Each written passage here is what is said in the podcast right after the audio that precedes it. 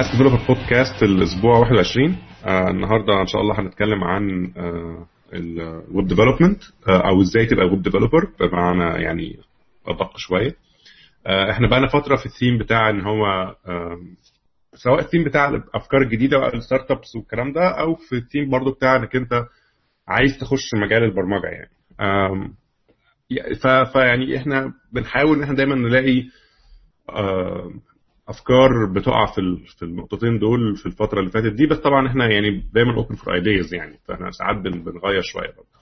المهم يعني لو لو دي أول مرة تشوف أي حاجة بالمنظر ده فإحنا بنتجمع كل يوم سبت الساعة 8 صباحا بتوقيت القاهرة على Google Hangout ال page بتاعتنا facebook dot com slash askdeveloper أو ال site بتاعنا اللي هو www.askdeveloper.com طيب إحنا النهارده زي ما قلنا هنتكلم في إزاي تبقى web developer هنتكلم بمعنى إيه لو أنت developer أصلا بس بت develop حاجات تانية زي مثلا بت develop mobile بت develop desktop applications بت develop database آه حاجات كده وعايز تبقى developer أو لو أنت مش developer أصلا آه بس أنت مستهويك موضوع الويب ده مثلا عايز تخش فيه. اتكلم في ال skills المختلفة اللي أنت محتاجها. آه هنتكلم في ال roles المختلفة اللي جوه ال web development نفسه لأن هو ال web development حاجة كبيرة شوية واسعة يعني فيها حاجات كتير بتخش تحتيها يعني. فاحنا اعتقد ان دي حاجة من الناس كتير يعني في مصر بتشتغل ويب وفي في العالم كتير بتشتغل ويب لأن هو واحد من ال technologies يعني أو واحد من ال areas يعني اللي حوالينا في كل اتجاه يعني. كل الناس بتستخدم بتستخدم websites أو web applications بشكل ما أو بآخر يعني. فاحنا هنبتدي الأول نقول لو أنت يعني لو أنت ويب لو انت sorry عايز تخش web development إيه الحاجات اللي انت متخيل انك انت محتاجها؟ إيه اللي محتاج تتعلمه لو انت ما تعرفوش already وايه اللي محتاج تركز عليه أكتر حتى لو انت إيه يعني عندك مع فكرة بسيطة بس إيه اللي محتاج تركز عليه أكتر؟ حد عنده اي افكار للبداية يعني؟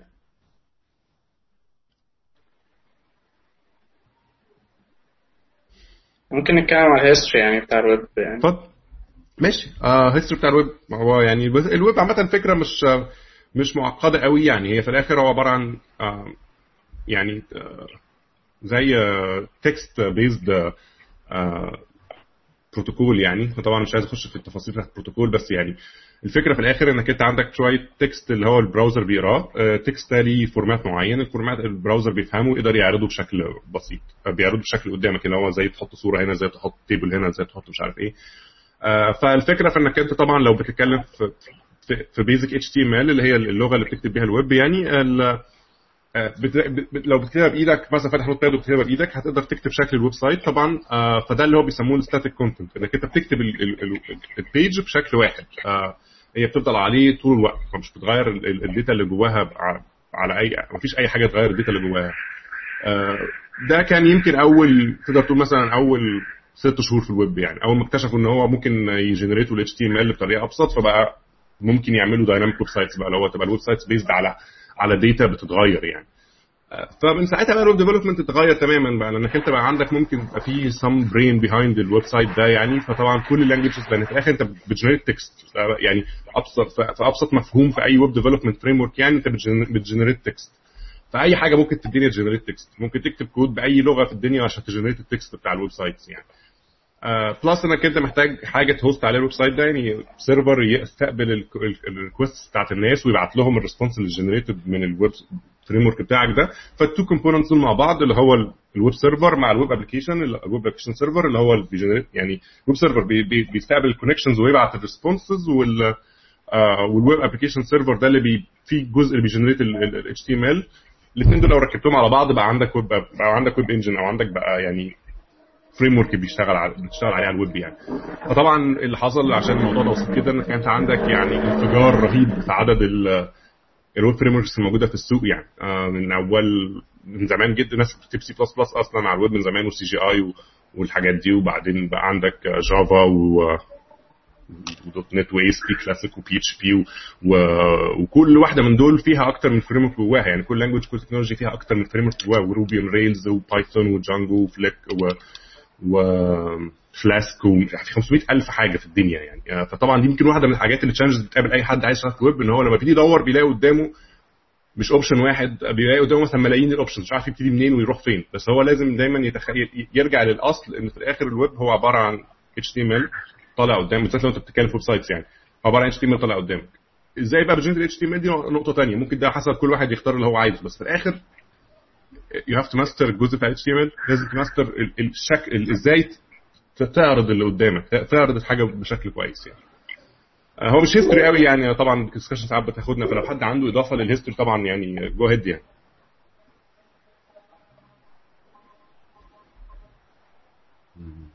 حد عنده إضافة؟ أنت بتحب يزودها على موضوع ال history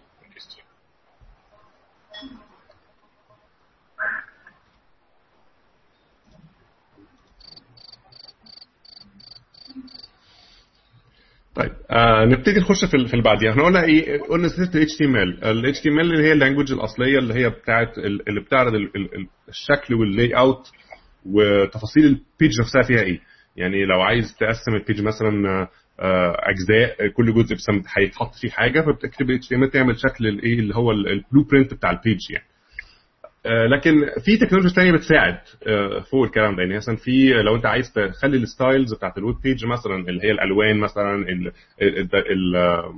ال dimensions مش عارف إيه حاجات كده بالمنظر ده أو ال font styles والكلام ده. أغلب الوقت الناس بتفصل الكلام ده في لغة ثانية اسمها CSS اللي هي cascade style sheets دي علشان تقدر آه، ممكن ببساطة تغير ال styles دي على نفس ال design يمكن عندك نفس ال website بس كل شوية تغير design مختلف تغير ال CSS فتلاقي شكله اتغير تماما. آه، أو إنك أنت ممكن تبقى عندك آه، آه، يعني آه، في آه، ال browsers الحديثة بتقدر ت optimize ال rendering بتاعها based على ال CSS علشان هي language يعني فيها مساحة أكتر من من الإبداع يعني فبتبقى بتديك بقى 3D sorry مش بت- بتديك يعني آه، بيسموه إيه rendering engines كويسة فبتقدر تسرع عملية عرض ال page يعني نفسها. plus ان ال CSS انت حاجة ممكن تسيبها آه، يعني إنها حاجة غالبا أغلب الوقت بتبقى ثابتة. فلو انت فصلتها عن ال HTML نفسه فال- فال browser يقدر ي cache ال CSS بس ال HTML ممكن يتغير based على ال content فده بيساعد طبعا في ال performance بتاع ال pages يعني.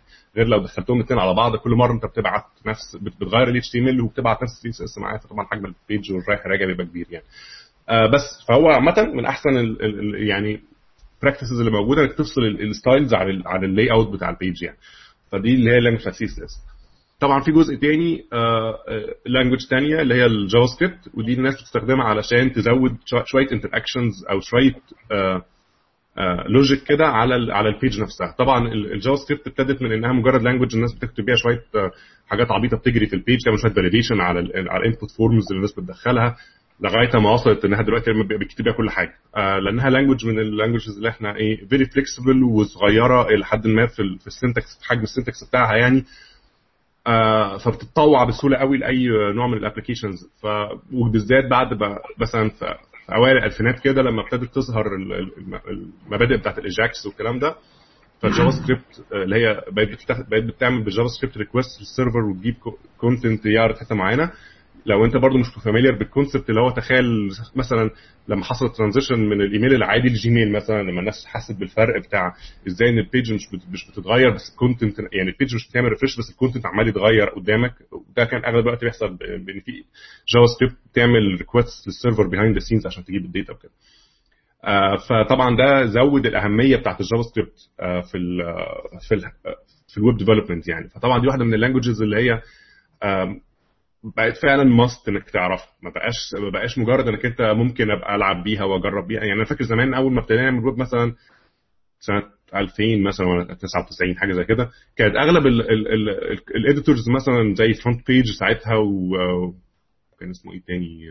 Dreamweaver كان ي generate شوية JavaScript كده لو أنت محتاج تعمل شوية validation ي generate ال JavaScript بحيث إنك أنت حاجة مش محتاج تعرفها. دلوقتي ما بقاش حد بيعمل كده. دلوقتي بقت ال JavaScript حاجة من الحاجات المهمة لازم تعرفها كويس قوي. لازم ت optimize ها قوي علشان تتأكد انك انت عندك performance كويس لل web pages بتاعتك. plus إن دلوقتي بقى بيتكتب فيها بيكتب فيها ساعات ال back end بتاع ال application كله يعني لو بتكتب حاجة زي Node.js أو كده. عندنا أصلا لقاء بحاله عملناه قبل كده عن ال JavaScript وكنا حتى كتبنا كود في اللقاء ده وبتاع فممكن ترجع له لو أنت عايز تعرف تفاصيل شوية عن ال JavaScript بس دي واحدة من الحاجات اللي محتاج تعرفها. فإحنا لحد دلوقتي قلنا ثلاث حاجات.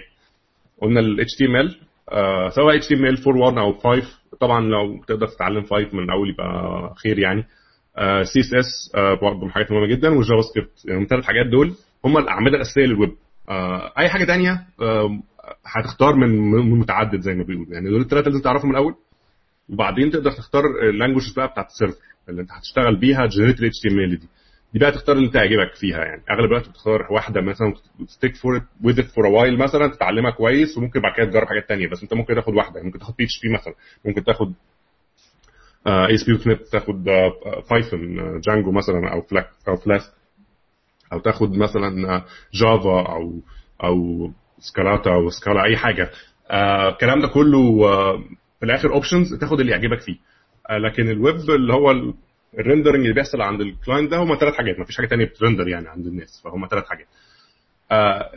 طبعا الموضوع مش يعني الموضوع بي gets more complicated طبعا لما بتيجي تتكلم في ال mobile web إنك أنت إزاي تتأكد إن ال website بتاعك مش بس بي render على ال PCs بتاعت الناس على كل ال browsers إزاي كمان بي render على ناس بتخش من mobile website بتخش مثلا من iPhone من آي من من Android من من أي حاجة آه على الأقل يشوف ال website بتاعك مش لازم يشوفه يعني بكل ال features اللي فيه بس يشوف جزء يقدر يتفاعل معاه. يعني لو أنت عامل مثلا application ناس بتشتري من عليه حاجات فمش عايز تخسر business من إن واحد حاول يخش من على ال iPad فطلع شكله غريب. على الأقل يقدر ي order على الأقل يقدر يشوف الكاتالوج بتاعك. يعني دايما لو تقدر تخليه full features يبقى كويس لو ما قدرتش على الأقل يبقى عندك minimal set of features اللي هي المهمة. يعني تقدر تظهر بشكل محترم والناس تقدر تتعامل معاها كويس يعني.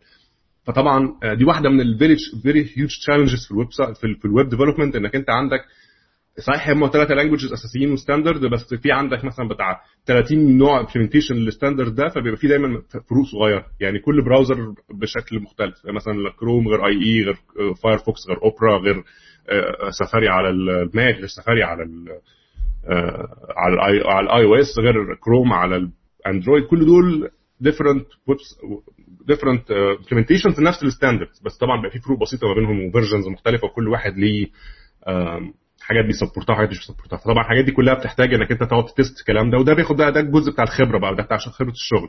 إنك أنت بتتعلم الأساسيات لما تيجي تشتغل تبتدي بقى تتعلم الحاجات دي وإزاي تقدر تكتب حاجة مرة واحدة وتتعلم وإزاي تشتغل أغلب الحاجات مرة واحدة وكده. طيب لو حد طيب حد يحب يزود حاجة أو حد يحب يشرح حاجة مختلفة حاجة مثلا فوتناها أو حاجة مهمة محتاجين نتكلم عليها؟ الناس كانت بتتكلم قبل ما يبتدي البودكاست. إيه اللي حصل؟ سيد. حبيبي. انت نمت ولا إيه؟ لا أصل كنت كنت سبتكم في النص عملت مكالمة كده فانا أنا مش عارف أنت ممكن تكون غلطت حاجة أنا هتكلم فيها ولا لأ يعني يا عم مش مشكلة خش يعني مش مشكلة. قول أي حاجة طيب. طيب peace خلاص. إحنا ممكن نتكلم على الأقل عن التطور الكبير اللي حصل بقى في موضوع ال JavaScript frame يعني إحنا في فترة كبيرة جدا كده كنا في الأول كانت بالنسبة لنا ال JavaScript دي فعلا زي ما محمد قال هي كل اللي عليها إنها تديني شوية validation rules كده بس على مستوى ال browser. إن أنا أضمن بس إن الفورمه اللي الراجل هيبعتها لي على ال server ديت valid إن الراجل مش ناسي ال user name بتاعه الإيميل بتاعه هو مديني إيميل valid مش ناسي ال at مثلا لما بيديني URL مثلا مش ناسي ال www ولا dot com مثلا في الآخر.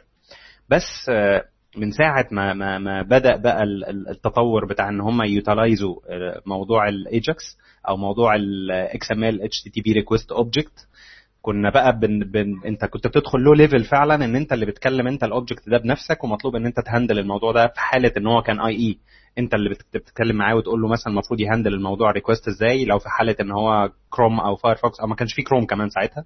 كان Firefox بس مثلا أو معرفش Netscape Navigator كان مات ولا كان لسه موجود.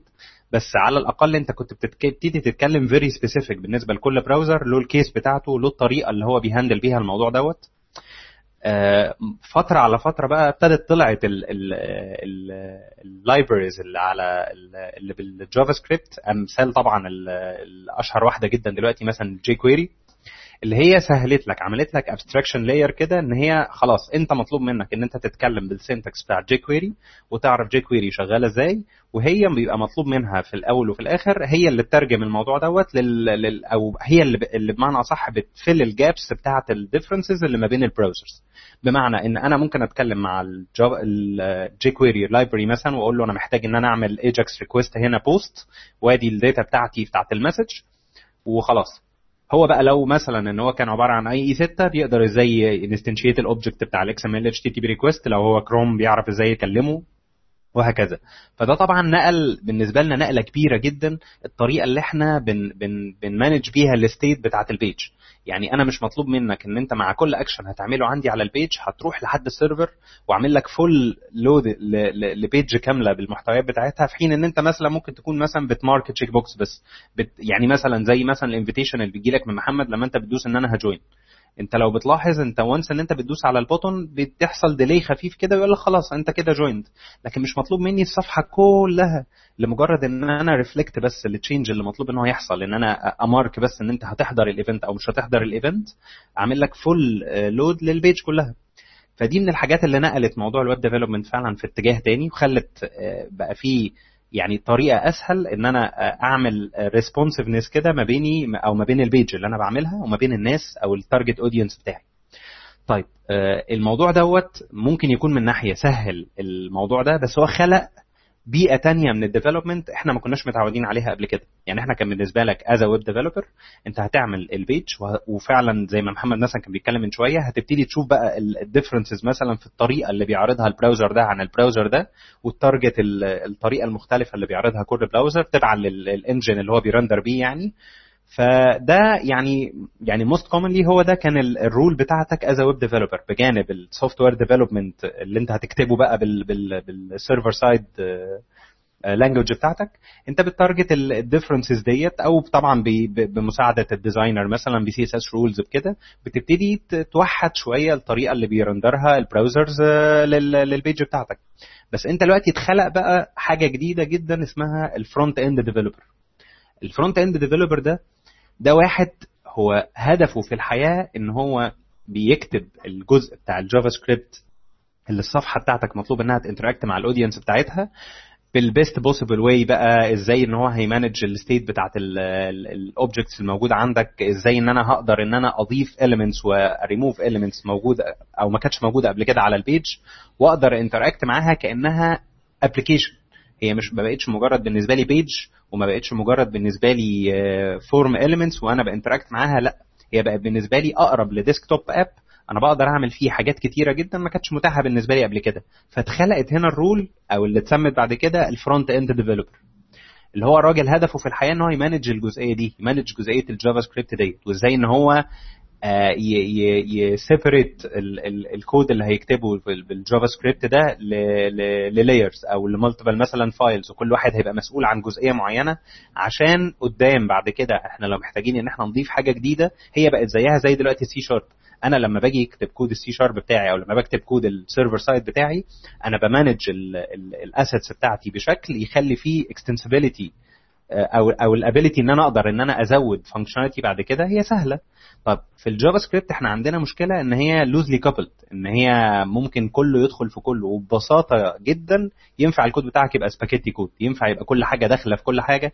عشان كده ال role بتاعت ال front end developer دي من ال من الأهداف الأولية بالنسبة له إن هو ي manage ال assets اللي هتبقى مسؤولة عن ال JavaScript library مثلا اللي أنت هتستعملها أو كل الكود اللي, اللي ه interact بعد كده مثلا مع ال page تمام. آه بس هو دي حتة كده حبيت إن أنا أقولها يعني. اتفضل. كمان في نقطة عشان في حد برضه بيسأل آه لو أنا عايز أبتدي في ال web development دلوقتي إيه ال priorities بتاعتي؟ إيه أتعلمه الأول أو إيه أمشي عليه وكده؟ فهو يعني طبعا أبسط حاجة لازم تتعلم بال HTML أول حاجة لازم تتعلمها. آه لو هتاخدها لو عندك وقت يعني طبعا اقرأ أول حاجة في ال HTML آه طبعا عايز تبتدي تزود interactions على ال HTML ممكن تبقى أبسط حاجة إنك تجرب الأول JavaScript بحيث مش هتحتاج أي حاجة غير اللي أنت بتعملها. يعني مش هتحتاج مثلا تدور في technology معينة أو تتعلم لغة برمجة مختلفة. في حاجة هي JavaScript هتتعلمها بتجرب جوه ال browser بتجرب جوه نفس الحاجة فالموضوع تقدر تتكلم إن هو إيه ماشي آآ آآ مع بعضه يعني. الفكرة بس إنك أنت مش يعني مش لازم تقعد مثلا سنة بتكتب JavaScript بس يعني أنت بس خد عليها خد الفكرة افهم الفكرة بتاعت إزاي إنك تغير elements مثلا من جوه في ال HTML بال JavaScript إزاي تدوس مثلا على زرار جوه ال HTML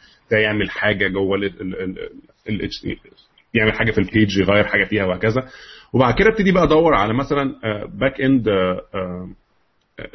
technology يعني يعني عشان لو حد مش واخد باله مثلا هنتكلم في إيه مثلا أنت عندك في ال web development عندك جزئين. الجزء اللي بي run عند عند ال user اللي هو بي run جوه ال browser والجزء اللي بي run على ال server اللي هو بي بيبعت الجزء يعني ال user بي connect عليه وبيجي له ال data بتاعته. فأنت دلوقتي لازم تتعلم حاجة على ال client ولازم تتعلم حاجات على ال server.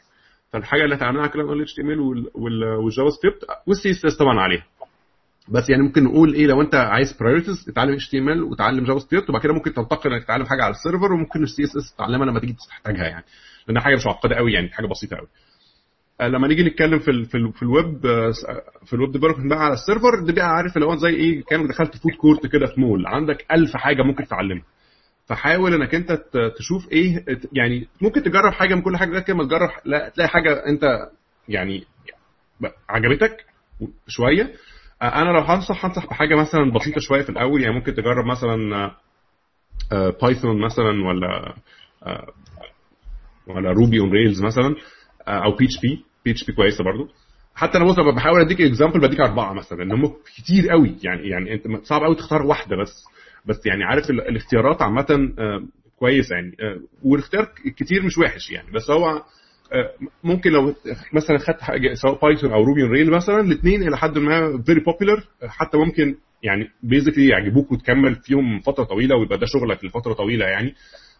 plus إن هم free open source technologies فما فيش أي مشكلة من إنك أنت محتاج مثلا تنزل IDE مثلا غالي أو إنك أنت تدور على حاجة مضروبه ولا أي حاجة من الحاجات دي. فالحاجات دي بتبقى سهلة قوي عايز ت run على أي operating system في الدنيا ه run عليه. عايز حتى بعد كده لو كتبت application محتاج ت host ه على حتة ال hosting بتاع الحاجات دي بيبقى عامة رخيص. آه، فده بيساعد إن ال- الجزء الأولاني ده إن هو يقل. ده مش معنى كده مثلا حاجات زي ASP.NET أو زي Java كويس كل ده كويس كله خير يعني. آه مفيش مشكلة يعني. آه ال- الفكرة حد برضه بيسال إيه لو أنت متخيل إيه إيه الحاجات اللي ليها مستقبل في مصر أو مش مستقبل في مصر بص هو في الآخر أنا ما أعرفش صراحة السوق المصري عامل إزاي. أنا آخر مرة لما كنت بشتغل في مصر كانت ASP.NET تعتبر من الحاجات ال very popular في مصر. آه، أعتقد ال .NET حاجة لحد النهارده ال .NET حاجة من الحاجات ال very popular في مصر. بس بس ده لا يعني إن هو بس الموجود يعني. أنت ممكن تتعلم أي حاجة وكل حاجة هتلاقي لها شغل. PHP كتير جدا في مصر برضو. لأن في كمان ناس كتير بتبقى مثلا بتعمل customizations لحاجات زي WordPress مثلا مش عارف إيه وبتاع فبيحتاجوا PHP developers في PHP developers كتير جدا في مصر. آه، ال .NET إلى حد ما دايما بيبقى مرتبط قوي بال enterprise applications والكلام ده وده برضو جزء موجود في مصر كتير فطبعا منه. هي الفكرة في إنك أنت لو once إنك أنت mastered الحاجات بترتيب كويس يعني اتعلمت على آه، اتعلمت مثلا اتش تي ام ال وجافا سكريبت وسي إس إس دول فهمتهم كويس قوي. لما تيجي تنتقل لأي لغة في في في ال back end دي أساسيات هتستخدمها كده أو كده. okay؟ ف... ف... وهتلاقي أغلب حتى ال web frame كلها ماشية بنفس الأسلوب. يعني لما لو أنت مثلا بصيت على الفرق ما بين ال ASP MVC مثلا وال Ruby on Rails هتلاقي فرق يمكن هو الفرق ده مكتوب بالسي شارب وده مكتوب بال- بال- بال Rails أو sorry بال Ruby ال- ال- الفرق في ال layout بتاع الكود وال concepts هو هو. يعني ده في views و controllers و models وهتلاقي فيه assets وبتاع. نفس الكلام بالظبط آه، مش- يعني الفرق مش مش ضخم قوي ما بين الثلاثه يعني مش مثلا أنت مش بتختار اختيار مثلا مصيري لآخر حياتك. لا يعني هو في الآخر أنت ال switch ما بينهم مش صعب. آه، حتى لو هتتكلم مثلا في Java أغلب برضه ال web frames بتاعت ال Java برضه فيها نفس ال concept هو إلى حد ما النهارده على قد كل الاختيارات اللي قدامنا دي إحنا برضه بنتكلم في أغلب حاجات آه،. على الموديل بتاع ال MVC اللي هو ال model view control فهتلاقي إن الموديل لو فهمت الموديل كويس أي language هتسلك معاها. يعني مش مش هتحس بمشكلة كبيرة قوي فيها يعني. بالذات إن أغلب شغل ال- ال web development ما بيبقاش فيه يعني آه، آه، محتاج features مثلا رهيبة من ال language نفسها. أنت. حاجات بسيطة يعني اللي هو كلها iterations كلها مش عارف conditions ومش عارف كل الكلام ده زي بعضه في ال languages كلها يعني مش ما, ما, تاخدش الموضوع بصعوبة يعني هو موضوع موضوع بسيط يعني. آه برضه في حاجة تانية قبل ما ننساها طبعا انت محتاج database knowledge يعني. ما فيش data يعني ما فيش website ما, بيخ... ما بيحتاجش database أو نوع من ال database طبعا محتاج تتعلم سواء MySQL أو SQL Server database عامة من الحاجات اللي هي بتبقى إيه بالذات لل web developer بتبقى كلها زي بعض. آه، مش مش بتبقى آه، محتاج تعرف تفاصيل ال database قوي قوي قوي يعني. آه، أو يعني من ناحية ال performance ومش عارف إيه. eventually بتعرف الحاجات دي بس أنت ممكن ببساطة تبتدي تشتغل لو أنت عارف ال basic SQL بتاع إزاي إزاي تبقى إزاي تكتب SQL ل database معين إزاي ت design database الكلام ده.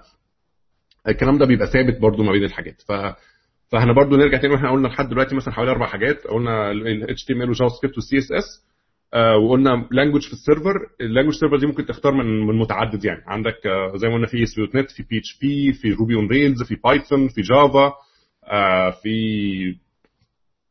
بيتش قلنا بيتش بي أو في حاجات كتير okay؟ اختار واحدة منهم. وبعدين عندك حاجة في ال في ال back end بتاعك أو ال database بتاعتك مثلا عندك MySQL طبعا عشان ببلاش دي سهلة إنك تختارها. في SQL Server طبعا لو الشركة بتاعتك فيها SQL Server أو عايز تشتغل على الاكسبريس مثلا آه فده موجود. آه علشان تتعلم أي واحدة من الاثنين دول ما فيهمش مشكلة فيها visual tools ومش عارف إيه ممكن تستخدم الكلام ده بتاعهم. plus إنك أنت بتتعلم SQL language ال SQL language دي برضه standard language فبتشتغل أي اي database في شوية فروق صغيرة كده ما بينهم. لو انت مثلا بتتكلم في في specific features في كل database مثلا بتكتب T-SQL مثلا اللي هو ال language بتاعت ال SQL Server اللي بتعمل بيها stored procedures مثلا ومش عارف إيه أو لو بتتكلم على Oracle مثلا في بي ال اس سيكوال بي ال سيكوال اللي هو بيكتب برضه ال stored procedures بتاعت ال Oracle لما تحتاج الحاجات دي بتعلمها. مش محتاج انك انت تغوص فيها من الأول. okay؟ الحاجات دي ممكن تتعلمها ongoing يعني. مش محتاج انك انت تبتدي بيها يعني.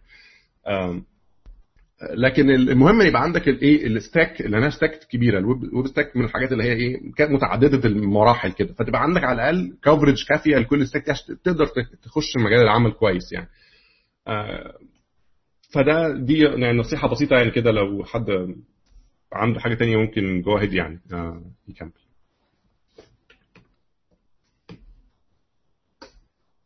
طيب حد عنده أسئلة حد عنده تعقيبات أي حاجة عايز يقولها؟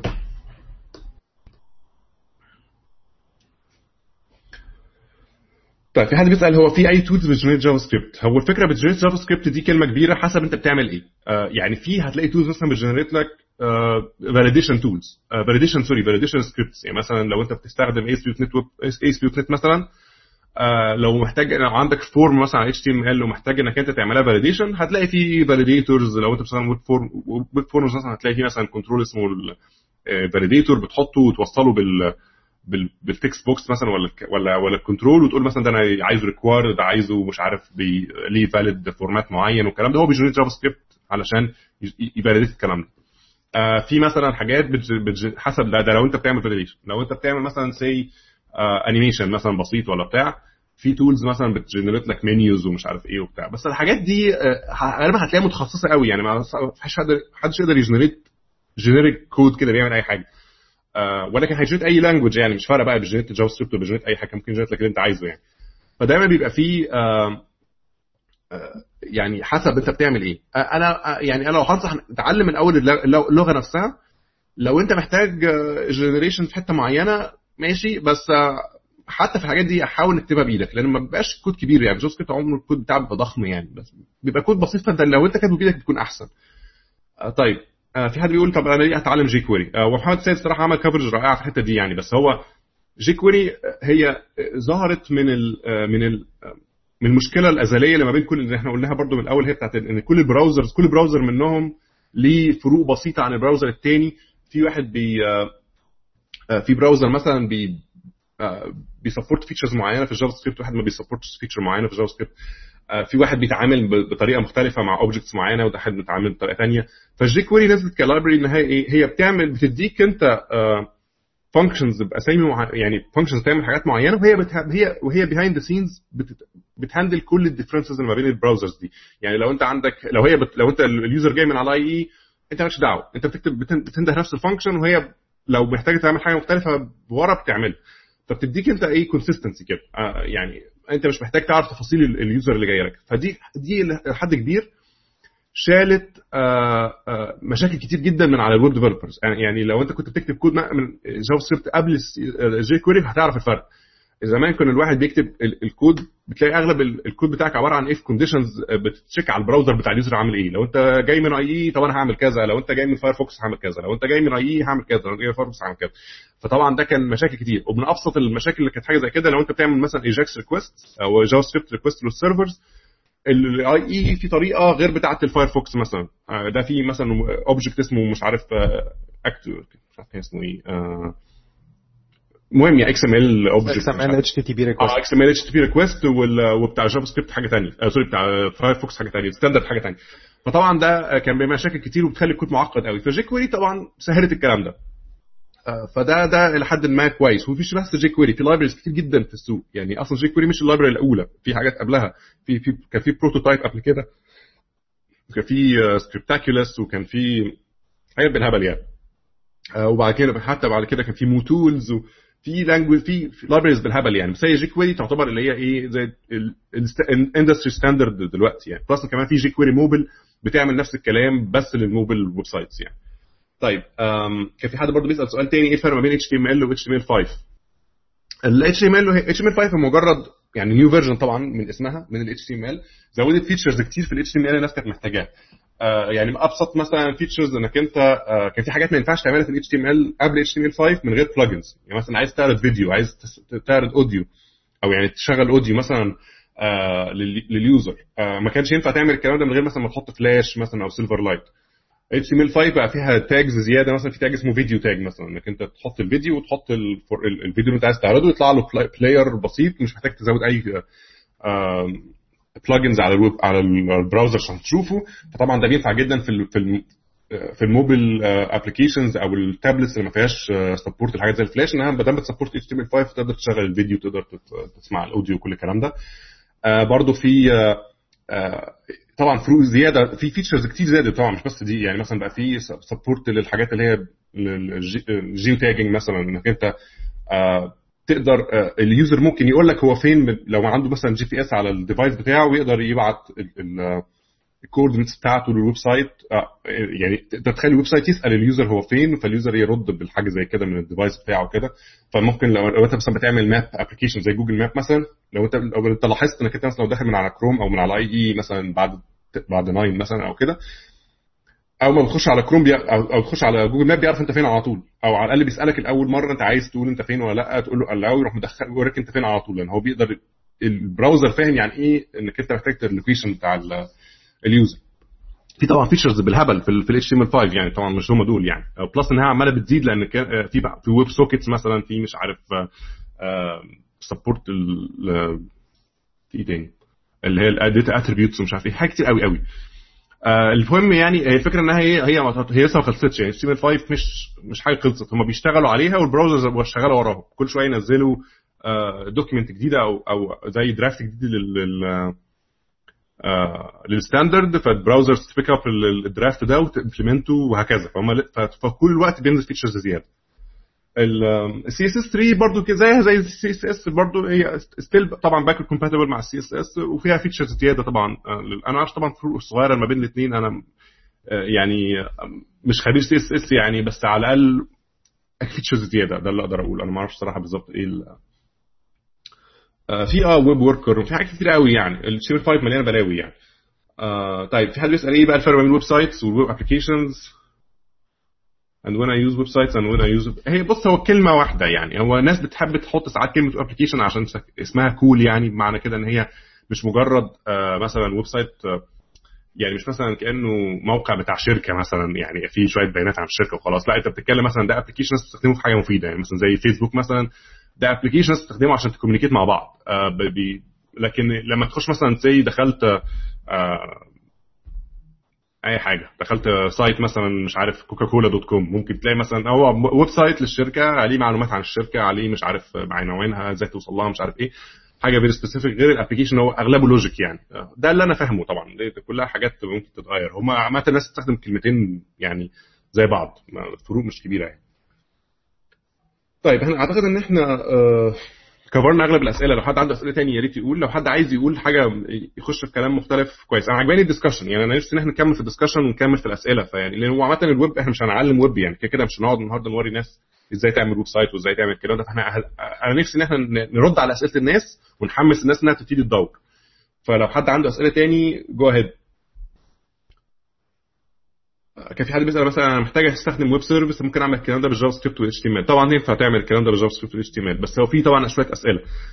اولا في حدود لل JavaScript اللي جوه ال website إنها تقدر تكلم web service من ناحية إنك أنت لازم تكون ال web service دي على نفس ال domain اللي أنت عليه. أو في شوية workarounds في الموضوع ده. يعني مثلا محتاج إنك أنت تعمل مثلا إيه؟ عشان في في في consideration كده اللي هو بيسموه cross-site scripting إن ما ينفعش ما ينفعش سكريبت في المجمل يعني ما ينفعش سكريبت على website يكلم سكريبت بره ال domain بتاع ال website ده. يعني لو انت مثلا عندك سكريبت شغال في website.com sorry مثلا A dot website مثلا اسمه مثلا web website A dot com ما ينفعش ال JavaScript جوه website A dot com ده منها نفسها كده تبعت ل website B dot com ما ينفعش.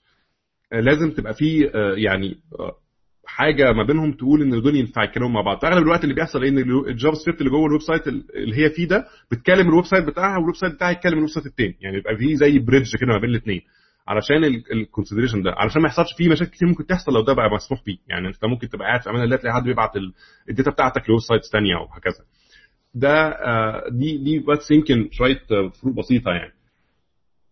Why most web tech uh, tend to use MVC pattern like Ruby on Rails و ASP MVC طيب هو في السؤال basically يعني ليه الناس ليه أغلب ال web frameworks بتستخدم MVC model آه، هو بص هو دايما هي ال technology فيها الموضوع الخنيق ده إن هو لما في حاجة بتنجح تلاقي الناس كلها عامل زي أي زي مثلا تلاقي مثلا في شارع في حد فتح cyber ال cyber نجح الناس كلها فتحت سايبرات. هو مش معنى كده إن هو ده أحسن موديل في الدنيا بس لأن هو موديل ناجح حاليا والناس familiar بيه فالناس بتحاول إن هي كل ال languages يبقى فيه support ليه يعني.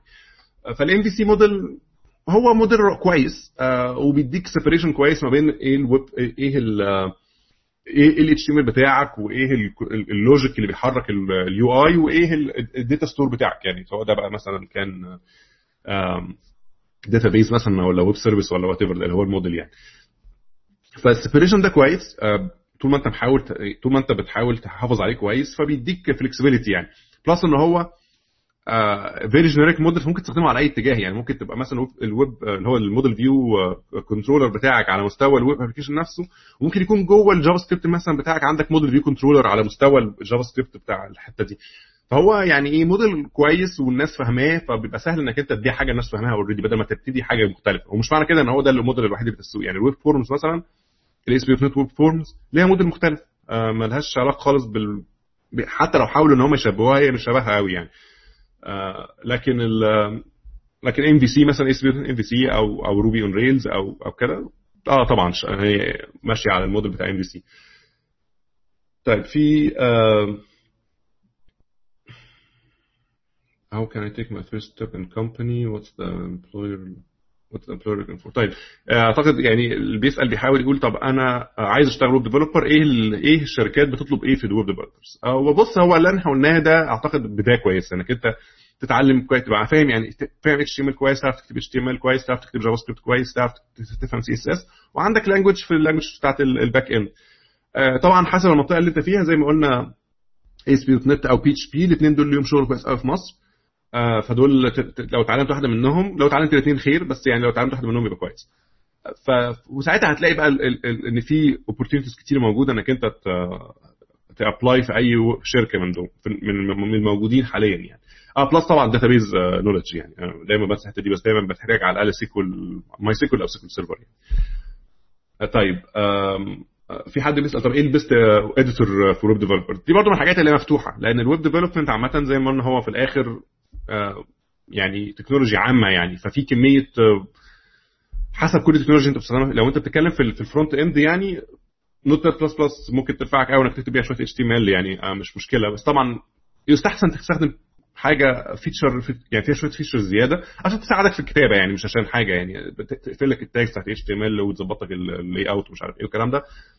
أنا شخصيا مثلا بستخدم حاجة اسمها Sublime Sublime Text مثلا ده أنا بي... أنا بيعجبني الصراحة وبحس إن هو بالذات لو بتستخدم حاجة زي Rails أو Python أو كده بيبقى كويس. لو أنت بتشتغل بتشتغل على ال Mac مثلا في حاجة اسمها TextMate كويس برضو. Dreamweaver حلو بس لو أنت أصلا web designer لأن هو مخصص لل web designers أكتر ما مخصوص لل developers يعني في designing tools ده role تاني في في ال development يعني إحنا بنتكلم في الجزء بتاع ال developers اللي هو الجزء الجزء بتاع ال coding بقى وال logic والكلام ده. ال designers اللي بيستخدموا بي بي design شكل ال website والجرافيك يختار الألوان ويختار ال usability بتاعت ال site ماشية إزاي والكلام ده. فده ال Dreamweaver بيبقى فيه tools بتساعد ال role ده أكتر من ال من ال developers يعني. لكن لكن الميزة في ال web development لو انت بتتكلم في الجزء اللي هو بتاع اتش تي ام ال وجافا سكريبت والسي اس اس أي text editor كويس plus ال browser نفسه بيبقى فيه development tools جواه debuggers مثلا وكده لو انت محتاج ت debug جافا سكريبت في مثلا debuggers جوه ال IE جوه الكروم جوه الفايرفوكس كلهم فيهم debuggers فبيبقى حلو قوي انك سهل قوي إنك انت ت debug فيهم يعني. فده بيبقى كافي قوي لأي developer لو انت مش بتستخدم حاجة معقدة يعني. لو انت بقى مثلا بتستخدم technology مثلا back end technology مع الكلام ده وال back end technology دي ليها IDEs يعني مثلا بتستخدم جافا فمثلا ممكن تستخدم Eclipse أو تستخدم IntelliJ مثلا. فأغلبهم بيبقى جوه ال IntelliJ ده أو جوه ال IDE ده بيبقى فيه جواه web designer جواه أو يعني يعني code editor لل web يعني ال HTML وجافا سكريبت ده بيساعد برضو. لو أنت بتستخدم ASP.NET مثلا فأنت عندك Visual Studio لو أنت بتستخدم Python ولا Ruby ولا أي حاجة دول أي حاجة في الدنيا دول scripting languages فأنت بتبقى أغلب الوقت مش محتاج قوي يبقى عندك tool ضخمه أنت بت save وت refresh ال page تلاقيها اشتغلت يعني. الموضوع بسيط يعني. طيب من ال code editors برضو المحترمين قوي هي based على نفس فكرة ال IntelliJ برضو code editor اسمه WebStorm برضو هي دي بتعمله برضو JetBrains اللي هي الشركة اللي ورا ReSharper واللي ورا IntelliJ وكده. الميزة في WebStorm دوت إن هو هم عاملين two models كده. الموديل الأولاني إن هو معتمد إن أنت لما بتيجي تبتدي أي حاجة ويب إن أنت أكيد مش بتشتغل في الهوا. يعني أنت أكيد مش هتكتب من الأول للآخر كل حاجة ال HTML بتاعها والجافا سكريبت بتاعها من الأول. هو بيجي يقول لك مثلا أنت هل أنت معتمد إن أنت هتبتدي تعمل حاجة مثلا ب jQuery هتعمل حاجة مثلا ب AngularJS مثلا أو كده؟ فهو بي بيشيل من عليك فكرة إن أنا أروح لل hosting server مثلا اللي عنده ال technology اللي أنا هشتغل بيها دي وأروح أجيب ال latest version وأ inject ها جوه ال project مثلا بتاعي. فدي من الحاجات الحلوة جدا عندهم وهم بي support وا يعني multiple frameworks كتيرة جدا إن أنت بتحدد ال framework اللي أنت هتبتدي دلوقتي إن أنت هت develop based على أساسه يعني. فهو بيقدر ينزل لك ال latest ال latest version بتاعته يعمل لها extraction جوه ال project بتاعك وتشتغل.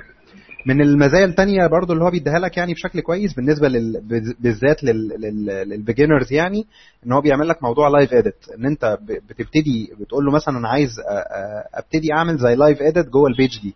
فبيفتح لك session من ال browser ولو انت مثلا شغال dual monitors أو كده ده بيبقى أفضل حاجة طبعا. بتفتح مثلا ال browser بتاعك فيه ال page اللي انت دلوقتي بتكتب الكود بتاعها وبتبتدي live بتغير في الكود وهو بي reflect الموضوع ده عندك في ال browser الموضوع ده بيسهل لك كتير قوي. لو انت لسه بتبتدي development ان انت تشوف اثر اي كلمة أو اي tag أنا بفتحه أو بقفله أو عملت BR عشان انزل سطر تحت أو كده. لو انت لسه بقى بتبتدي تتعامل ده هطلعه فوق وده هنزله تحت.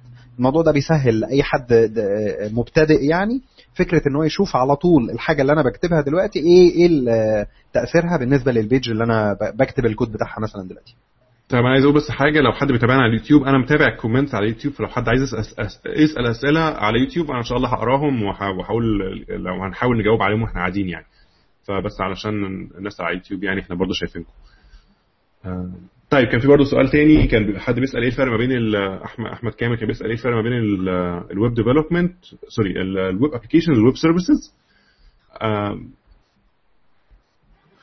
إيه الفرق ما بين ال web API وال web service طيب ماشي. هو في الآخر الفرق الأكبر ما بين ال web service وال web application إن ال web service في المجمل ملهاش user interface okay؟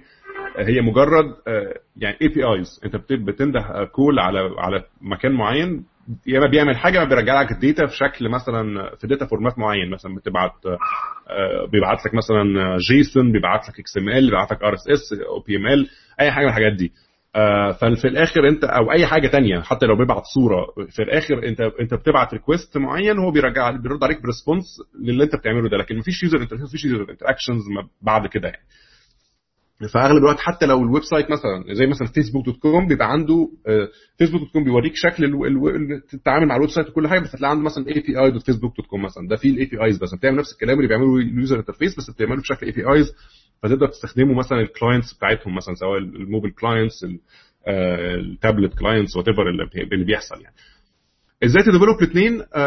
أغلب الوقت بتحتاج منك شوية design كويس عشان تقدر ت share code ما بين الناحيتين لأن أغلب الوقت بيبقى عندك لو انت عندك ال website فيه فيه الحاجتين محتاج website ك user interface plus محتاج APIs محتاج تعمل حسابك انت ت share أغلب الكود لأن أغلب الكود بيعمل نفس الكلام فأنت مش محتاج إنك أنت تقعد تعيد وتزيد نفس الكود مرتين يعني.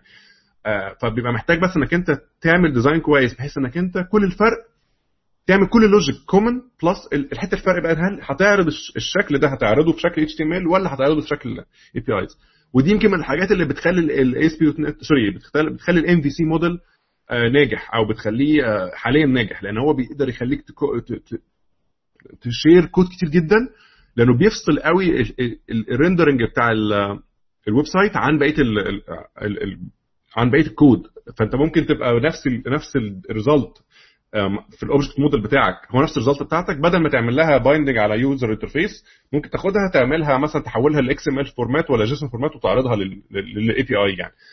ف... فده أغلب ال... ال... الحاجات اللي هي ال...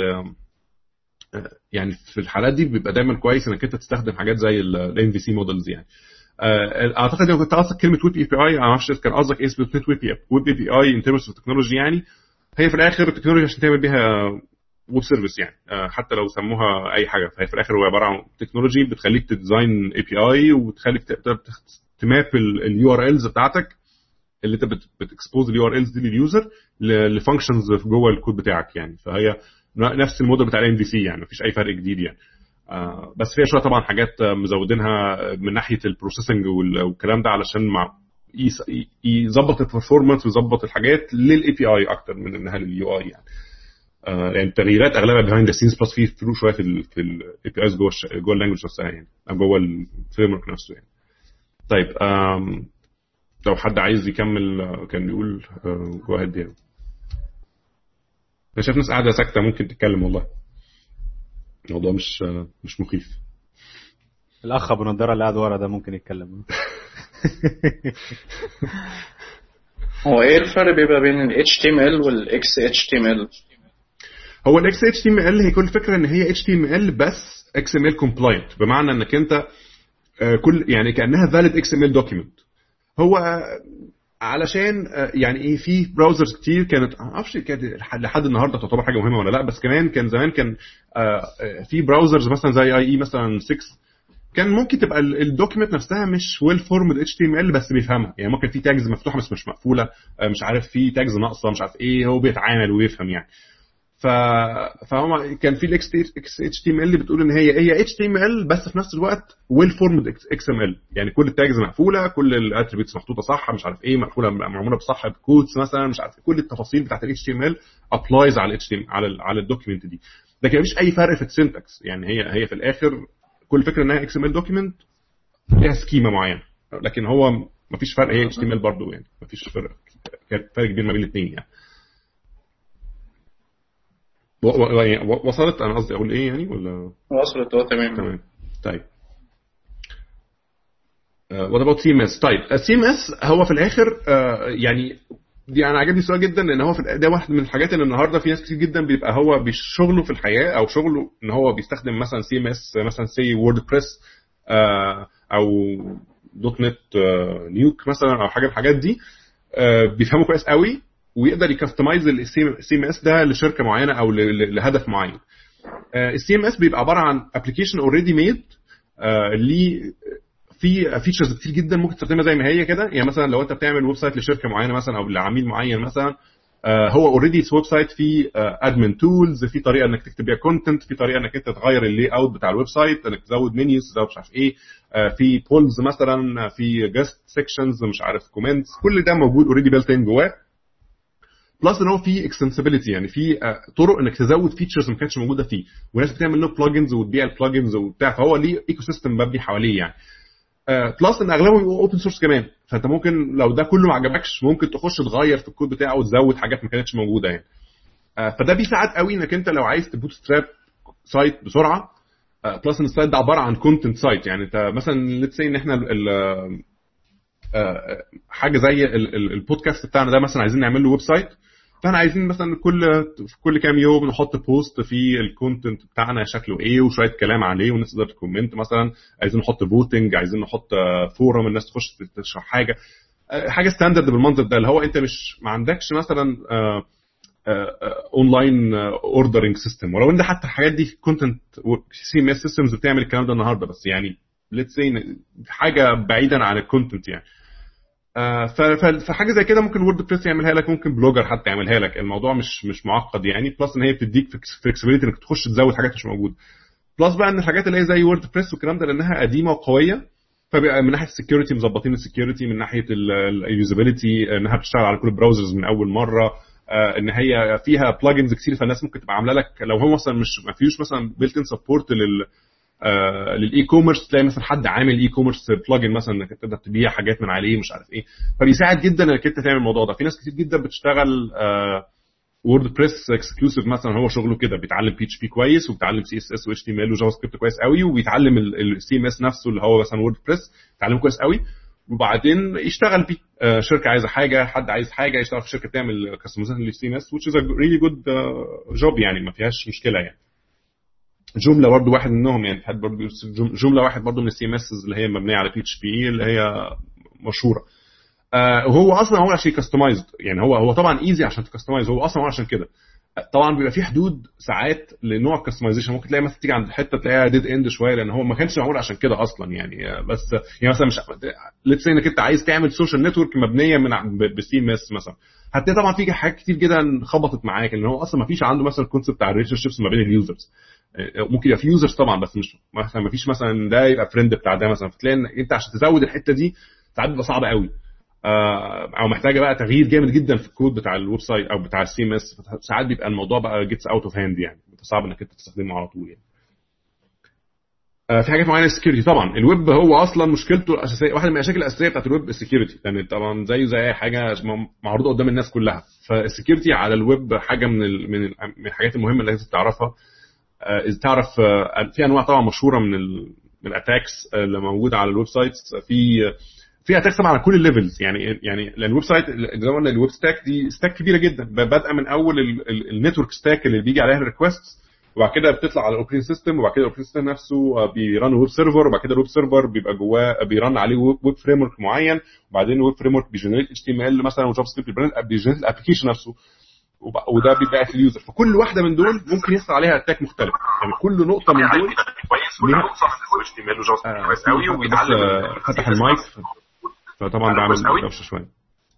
تمام. فزي ما بقول في آه، كل نقطة من دول آه، ممكن يحصل عليها attack لوحده. فأنت محتاج إنك أنت ت... ت... يعني في أجزاء أنت طبعا متحكم فيها في أجزاء أنت مالكش تحكم قوي عليها. يعني مثلا في أجزاء اللي بتبقى على ال network level مثلا في حد مثلا بيعمل لك denial of service attack مثلا أو بيعمل flood لل network بتاعتك اللي بيبعت request كتير جدا جدا جدا على ال network بتاعتك عشان يوقع ال website okay؟ ده على ال website بتاعك أنت صعب إنك ت handle الموضوع ده. أنت لازم تبقى معتمد على يعني infrastructure قوية بحيث إنها تقدر automatic ت detect إن حصلت حاجة زي كده في block ال request اللي جاية من الحتة الثانية دي. آه، في طبعا آه، يعني أغلب أغلب أغلب ال hosts وأغلب الناس اللي بتعمل hosting أو ال cloud providers بيبقى عندهم automatic detection الحاجات دي فدي بتبقى handle بيهم يعني.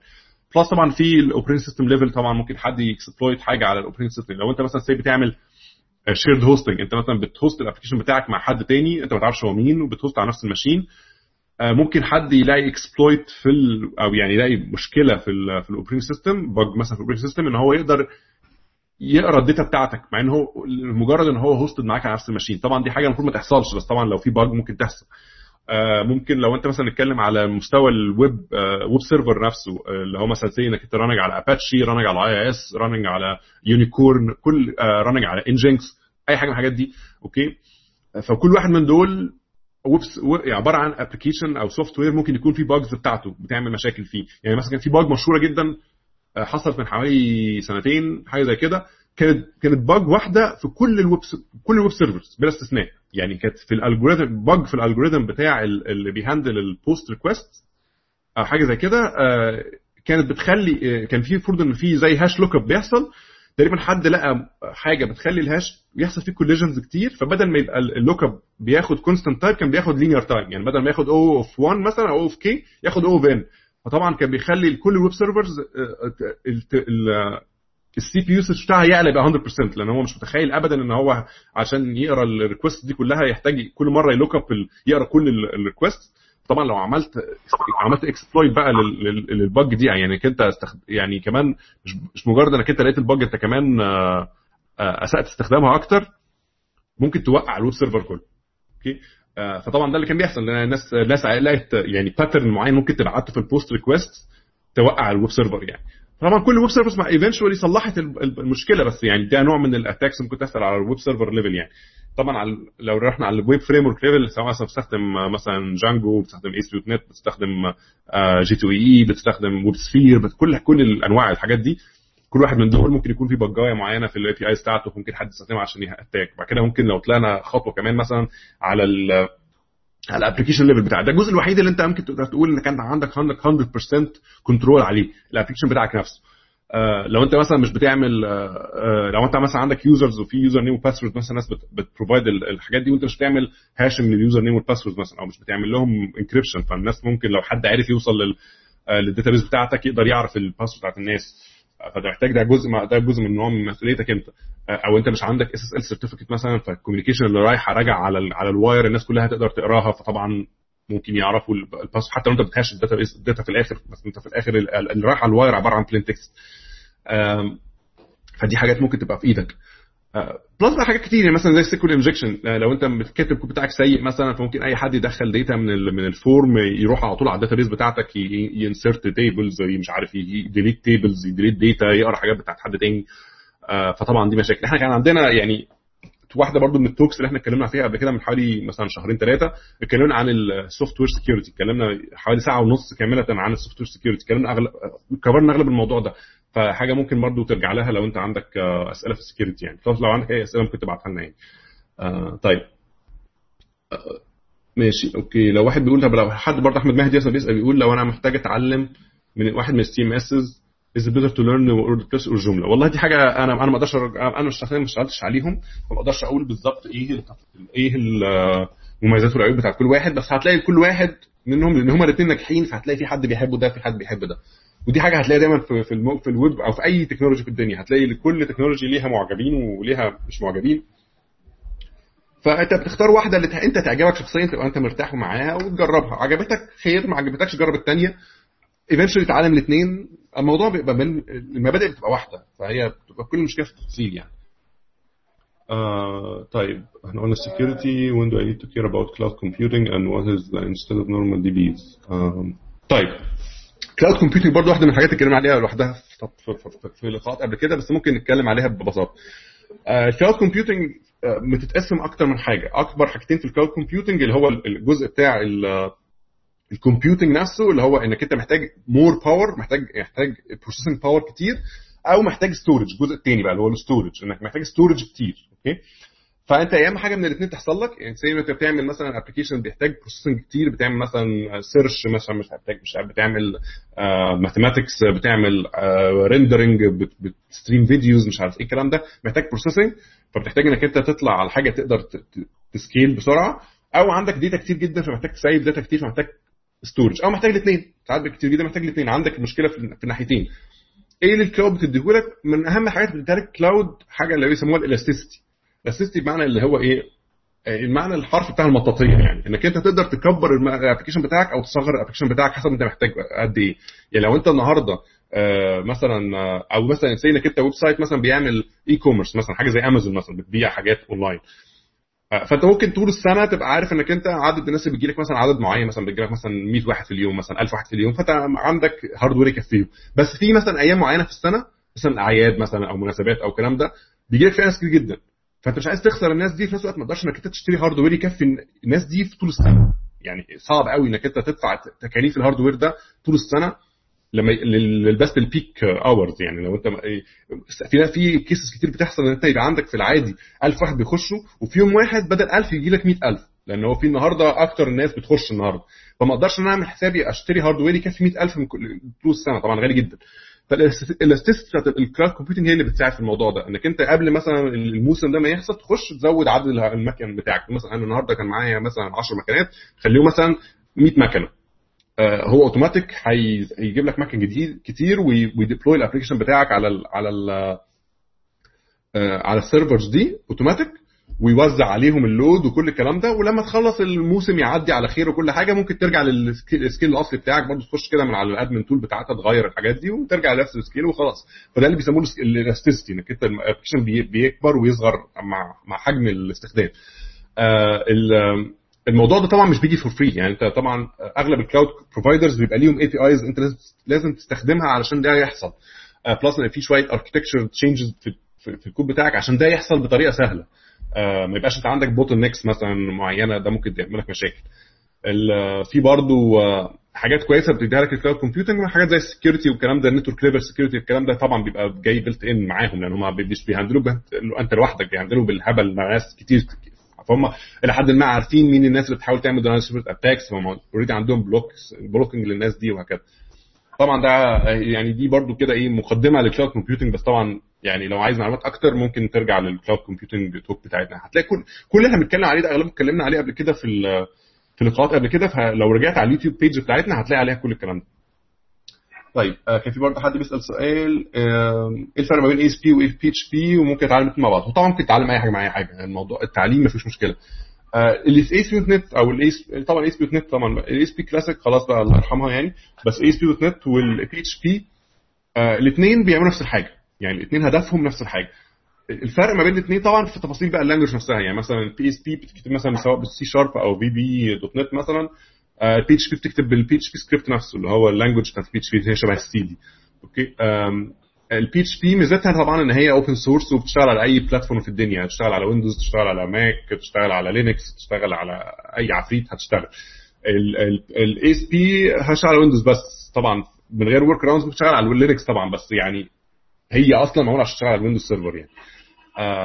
دي ليها مميزات وليها عيوب. ال ASP.NET طبعا من لأنها compiled language فبيبقى ليها يعني زي ما تقول كده إيه by design ليها performance gains عن ال languages اللي بتبقى scripted آه اللي هي بتبقى interpreted في حاجات كتير جدا يعني ممكن بدل ما تحتاج let's say إنك أنت آه عندك one server running عليه ASP application ممكن يشيل load مثلا بتاع 2 3 servers running PHP لكن مش معنى كده إن ده win or gain يعني انت ممكن تكتشف ان هو تكلفة server واحد running Windows Server قد أربع خمس سيرفرات running PHP فتلاقي إن هي هي في الآخر. يعني الموضوع مش مش مشكلة. فهو بص هي في الآخر انت احسن لك تبقى عندك ببساطة إنك تقدر تتعلم أي حاجة من الحاجات دي. اتعلم واحدة شوف أنت بتعجبك ولا لأ واشتغل بيها.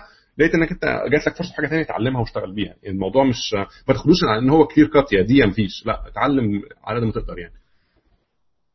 آه طيب آم في حصل هاك على إيه حصل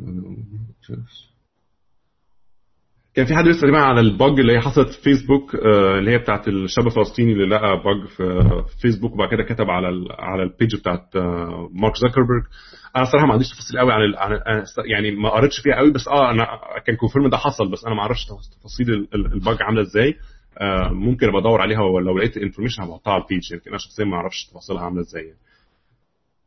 آه تقريبا إسلام كتب آه, آه هو كان في بس HTML attribute كده كانش اتعمل عليه validation انت كنت ممكن ت inspect ال element بتاع ال div بتاع ال post ده وتخش تغير ال ID بتاع ال user اللي انت عايز تعمل post عنده. هو كان بيبقى حاطط ال ID بتاعك. فانت كنت ممكن تحط ال ID تجيب ال ID بتاع ال user الثاني ومجرد ما تعمل post كان بيقوم رايح على طول. ما كانش في أي validation بيحصل. بس هم عرفوها على طول وقفلوا الموضوع تمام. ودي حاجة من ال... يعني ده واحد من ال security attacks زي ما إحنا قلنا ده على ال application level يعني ده حاجة كود بتاعك 100% مش كود بتاع مثلا حاجة ثانية مش operating system level attack فده ده, ده بيبقى يعني مسؤولية صاحب صاحب ال application يعني. طبعا دي مسؤولية فيسبوك طبعا. plus إن فيسبوك يعني من الحاجات اللي هي مسؤولة عن كل ال stack بتاعتها لأن هي بت run على ال data center بتاعها بت run على التكنولوجيا بتاعتها بت run على ال version بتاعتها من MySQL بت run على ال version بتاعتها من PHP كل حاجة بتاعتهم. فهم يعني ده بس الشركة بالحجم ده طبعا بتبقى متوقع إنها تبقى متحكمة في كل ده يعني. آه طيب هبص آه كده بص على اليوتيوب عشان لو حد عنده أسئلة على اليوتيوب. حد يسأل حاجة على اليوتيوب. آه في أسئلة كتير على اليوتيوب. طيب.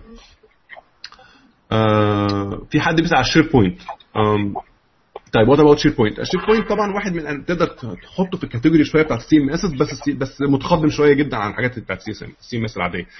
ال SharePoint موجه أكتر لل enterprise applications يعني بي integrate مع ال stack بتاعت ال Windows Server ومع الحاجات دي بشكل قوي جدا. يعني أنت بي integrate مثلا مع ال Active Directory بيقدر يجيب ال accounts بتاعت ال users لو أنت مثلا let's إنك أنت في شركة الشركة دي منزلة Active Directory كل Active Directory بيديك capability إنك أنت تقدر ت login ويبقى ليك identity في الشركة. وال identity دي بقى مرتبطة مثلا مين مديرك مين اللي معاك في ال team مين الإدارة اللي أنت فيها وكل واحد من دول ليها policy وليها security rules وليها مش عارف إيه. ف SharePoint بيقدر ي integrate مع الكلام ده. فأنت تبقى اوتوماتيك عارف لو أنت مثلا ال user اللي داخل ده say إنك بتعمل HR application جوه ال intranet بتاعت الشركة تقدر تبقى عارف ال user ده مين بالظبط مين مديره آه تقدر تجيب تفاصيل آه هو فين بالظبط في المبنى مش عارف إيه الكلام تقدر تعمله. فدي حاجة من الحاجات اللي كويس قوي في SharePoint إن هو seamlessly بي integrate مع الكلام ده. plus إن هو في هو .NET أصلا أو يعني بيديك APIs .NET فممكن جدا تزود فيه حاجات كتير تعمل بيه اللي أنت عايزه. بس مشكلته طبعا الأصلية إن هو غالي جدا. يعني ال license بتاعت ال SharePoint يعني تشتري بتاع أربع خمس سيرفرات شغالين يعني الموضوع مش مش رخيص بس في نفس الوقت هو بيديك capability كبيرة فده اللي بيخلي الناس تشتريه plus إن ال PHP مش بس sorry ال SharePoint مش product لوحده أنت بتشتري معاه Windows Server بتشتري معاه SQL Server مثلا فبيبقى الموضوع كبير يعني. بس هو مفيد والناس كتير بتستخدمه وليه شغل أنا اللي اعرف من كويس حد قال في شغل كتير جدا ليه في مصر يعني ال SharePoint بالذات يعني. بي integrate طبعا مع بقية ال stack بتاعت ال Office مثلا مع ال OneNote مش عارف إيه والكلام ده بي integrate كويس قوي معايا. فده أنا شخصيا خبراتي عن ال SharePoint قليلة. كان في حد بيسأل كنا ممكن نعمل hangout على ال SharePoint بس. أنا ما عنديش مانع بس بس يبقى حد ضامن إن هو هيخش يجاوب على أسئلة نفس ال SharePoint. أنا شخصيا ما عنديش أي فكرة في ال SharePoint فأنا ما ما أقدرش قوي اجاوب على الأسئلة بتاعت ال SharePoint يعني. آه طيب آه كان في حد بيسأل سؤال؟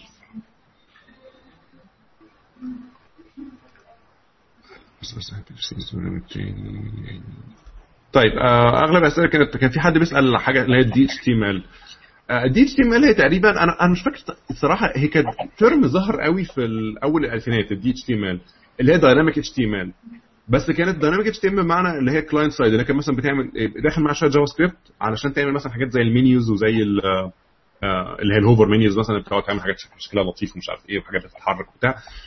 بس ما كانتش قوي يعني ما أقدرش أقول إنها قعدت معانا فترة طويلة يعني لأن هي كانت gimmicky قوي زي ما بيقولوا يعني. فما ما أعتقدش إنها technology في حد ذاتها يعني كان ممكن يكون زي كلمة AJAX كده اللي هي هي عبارة عن يعني JavaScript مع XML مع مع مع web request هي مش technology في حد ذاتها قد ما هي موديل يعني فممكن تقول برضو على ال DHTML إن هي JavaScript مع HTML اللي بيعملوا شوية حركات حلوة يعني.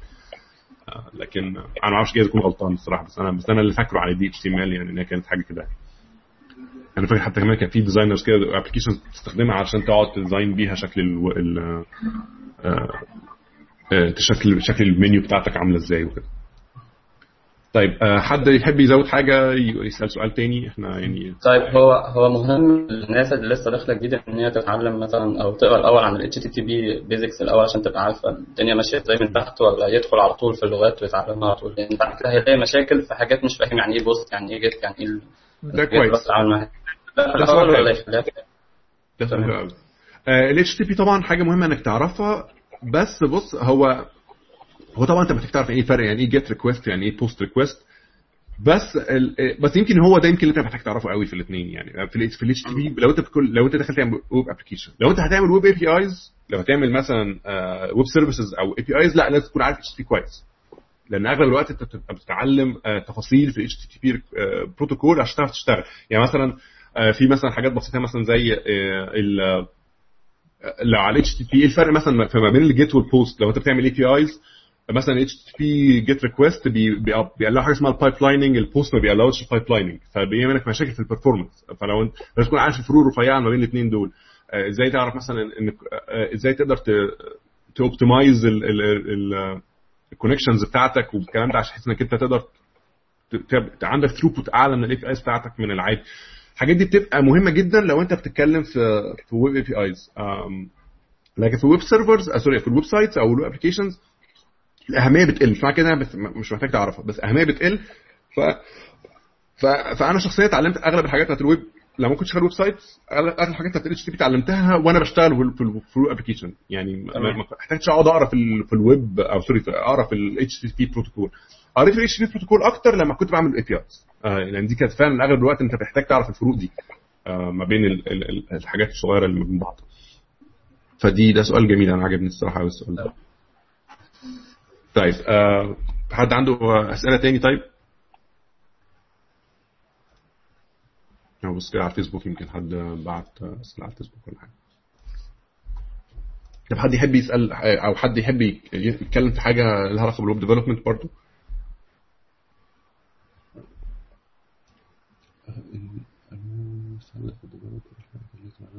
إحنا قلنا يعني تقريبا حد لسه داخل على ال hangout بيسأل إيه الحاجات المفروض أكون عارفها. إحنا قلنا الكلام ده في أول ال hangout فأول ما يعني ممكن ترجع لما ال hangout ده هيبقى محطوط على اليوتيوب فهتشوف إن شاء الله كل اللي إحنا اتكلمنا عنه فممكن ترجع له تاني يعني مش مش مشكلة. بس عشان إحنا قلنا السؤال ده بتفاصيل قبل كده يعني. طيب في حد بيقول ممكن مقدمة على ال AngularJS وال Backbone وال Ember وال Knockout طيب آه دي حاجة ممكن نقولها بسرعة. زي ما قلنا إحنا عندك اللي هو ال MVC model ده ممكن تستخدمه في في ال web application نفسه إنك أنت تعمل ال separation ما بين ال view اللي هو بيعرض ال data وال model اللي هو ال actual object model بتاعك أو ال control اللي هو فيه اللي هو إيه إزاي ال interactions بيحصل ما بين الاثنين يعني. آه فده موديل عام. في ناس خدته لأن دلوقتي بقى عندك كمية JavaScript كتير بتكتبها في ال clients فخدته تطبقه جوه ال JavaScript بس. يعني مثلا يبقى ال data اللي جاية لك سي انك أنت بتعمل آه، بتعمل request مثلا على ال server فال server بيرجع لك مثلا list JSON objects مثلا. فدي بقى كأنها كأنك أي حاجة من base إيه الفرق يعني؟ أنت عندك شوية كمية حلوة من ال data يعني. فأنا عايز أستخدمها ان أنا أعرضها على JavaScript بشكل كويس. بدل ما أقعد أكتب code JavaScript عبارة عن هو إيه خش create table في ال HTML وأقعد أحط مش عارف إيه في أول cell أحط لي أول حرف وبعد كده في ثاني cell أحط مش عارف إيه. الكود بتاع JavaScript ممكن يحصل له آه، يعني يبقى مكلكع جدا علشان جوه ال HTML بيحاول ال JavaScript بتحاول ت create HTML وبتحاول ت create design معين وبتاع تلاقي الكود بتاعه سيء جدا يعني. فان هو بيحاولوا يعملوه إن هو يبقى عنده طريقة آه، في أغلب في أغلب ال technologies دي.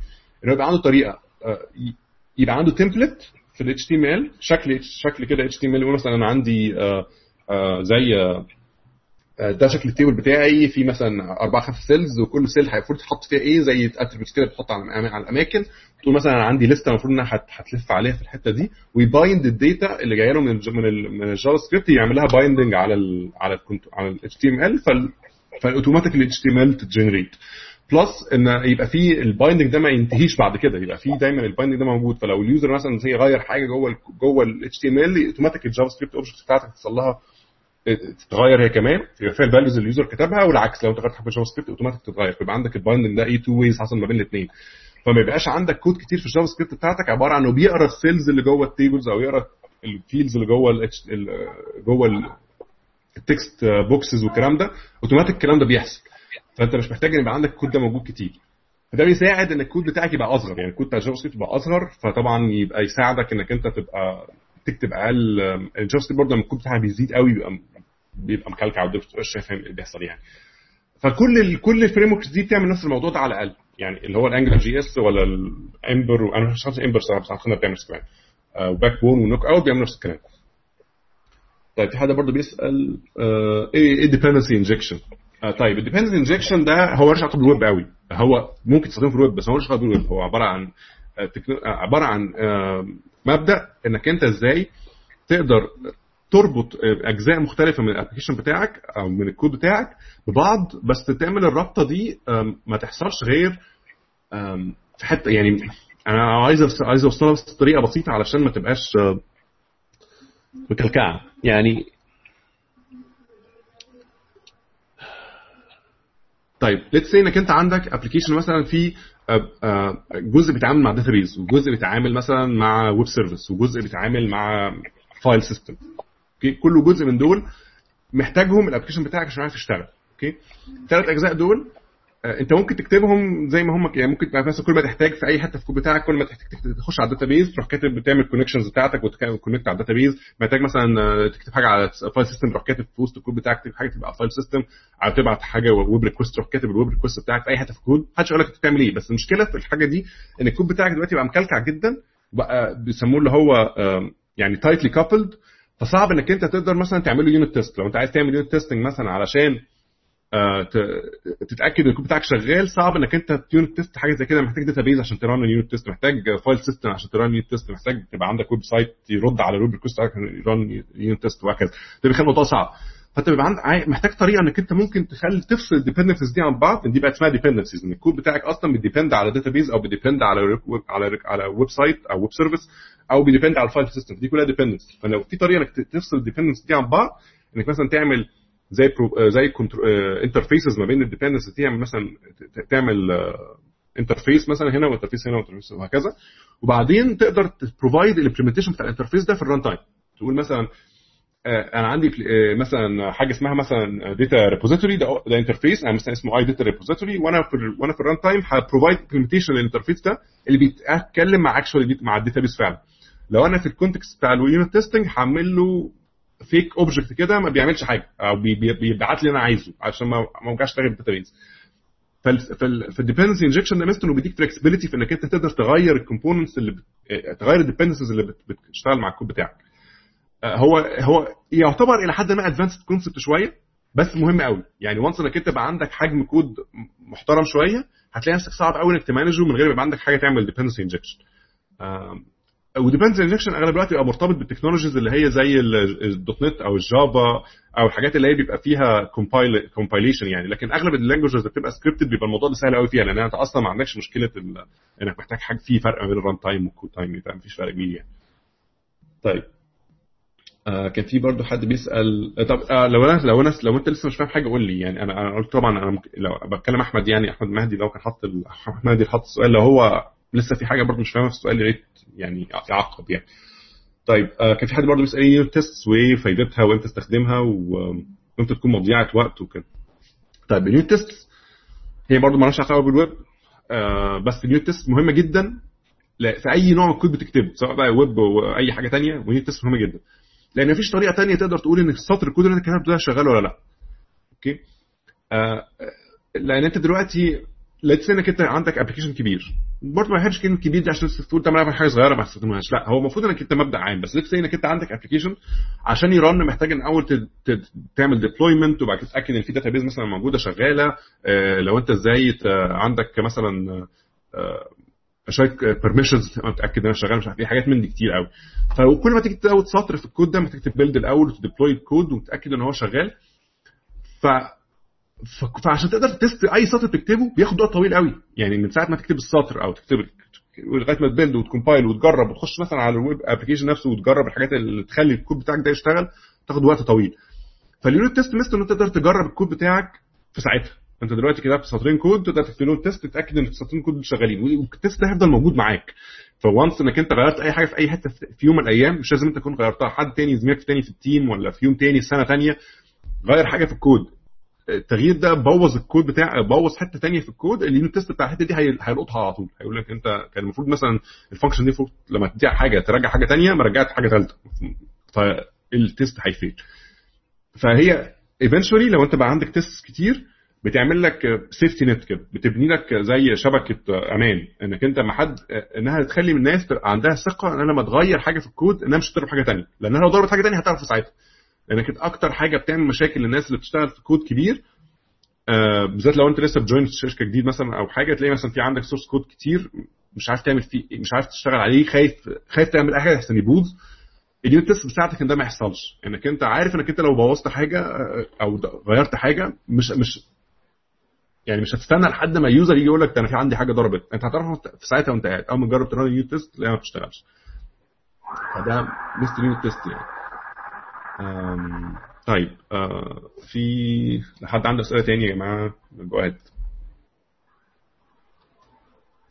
كان في حد بيسأل على نوت جي اس بيقول وات از نوت جي اس نوت جي اس هي في الآخر عبارة عن web framework برضو آه بيخليك تستخدم JavaScript بس على ال web server آه مش على ال client يعني JavaScript طبعا طول عمرها معروفه تستخدم على ال client بس اللي هي بت run جوه ال browser عشان تعمل الحاجات اللي إحنا قلنا عليها دي validations ومش عارف إيه وبتاع. لكن مش معنى كده إن هي language ما ينفعش ت run في أي حتة ثانية ال Node.js هي technology الناس خدتها يعني خدت الناس خدت ال JavaScript engine بتاع كروم اللي هو V8 ده وخليته ي run على على ال server بتخليك تكتب الكود اللي هو بدل ما تكتب ASP.NET أو تكتب PHP تكتب JavaScript okay؟ آه ليها ليها إحنا برضو من ضمن الحاجات اتكلمنا فيها قبل كده كان كان عندنا لقاء كامل على JavaScript واتكلمنا فيه عن Node.js آه فاتكلمنا بتفاصيل الموضوع. حد بيسأل على ال performance بتاع الموضوع ده؟ Depends.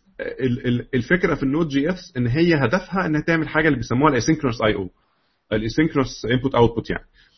الفكرة في ال JavaScript اللي هي كلغة تعمل بيها processing بطيئة لكن ميزتها الأساسية إن هي ما فيهاش synchronous APIs بمعنى إنك أنت لو بتيجي تقرأ حاجة من على ال network مثلا لما بتيجي تقرأ لما بتيجي تقرأ من تيجي مثلا تقرأ من على ال network ال network بتاخد وقت عشان ترد. فلو انت عندك synchronous API بمعنى انت عشان تقرأ ال network بت block ال thread مستنية ال network ترد. فلو انت عندك concurrent request كتير فكلهم قاعدين مستنيين ال network ترد هتلاقي eventually ال application بتاعك بقى بطيء لأن هو بقى فيه request كتير مش لاقي حد يرد عليها وال application بتاعك مستني حاجات ترد وهكذا. فده بيعمل مشاكل. ميزة ال Node.js انها هي من الأول مبنية إنها تبقى كلها asynchronous من الأصل.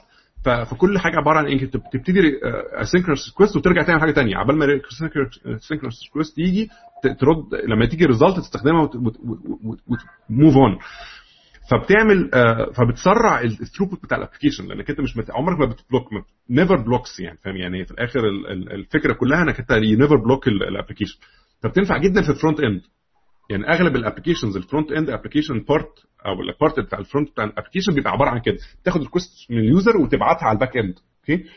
فأنت محتاج حاجة بقى ت handle ده ده, ده بسرعة جدا. فال Node.js مكانها الحالي أو الاكثر مكان نستخدمها فيه في ال front end سواء تعمل APIs أو تعمل websites بتستخدمها في الحتة دي. وال performance بتاعها لو أنت استخدمتها صح ممكن يديك أحسن بكتير من أي أي language ثانية في الدنيا. بس لو هي لو أنت استخدمتها صح في المكان الصح. okay؟ يعني هدفها إنك تكتب بيها حاجة ليها علاقة بال I/O يعني. طيب في حد تاني عنده أسئلة يا جماعة؟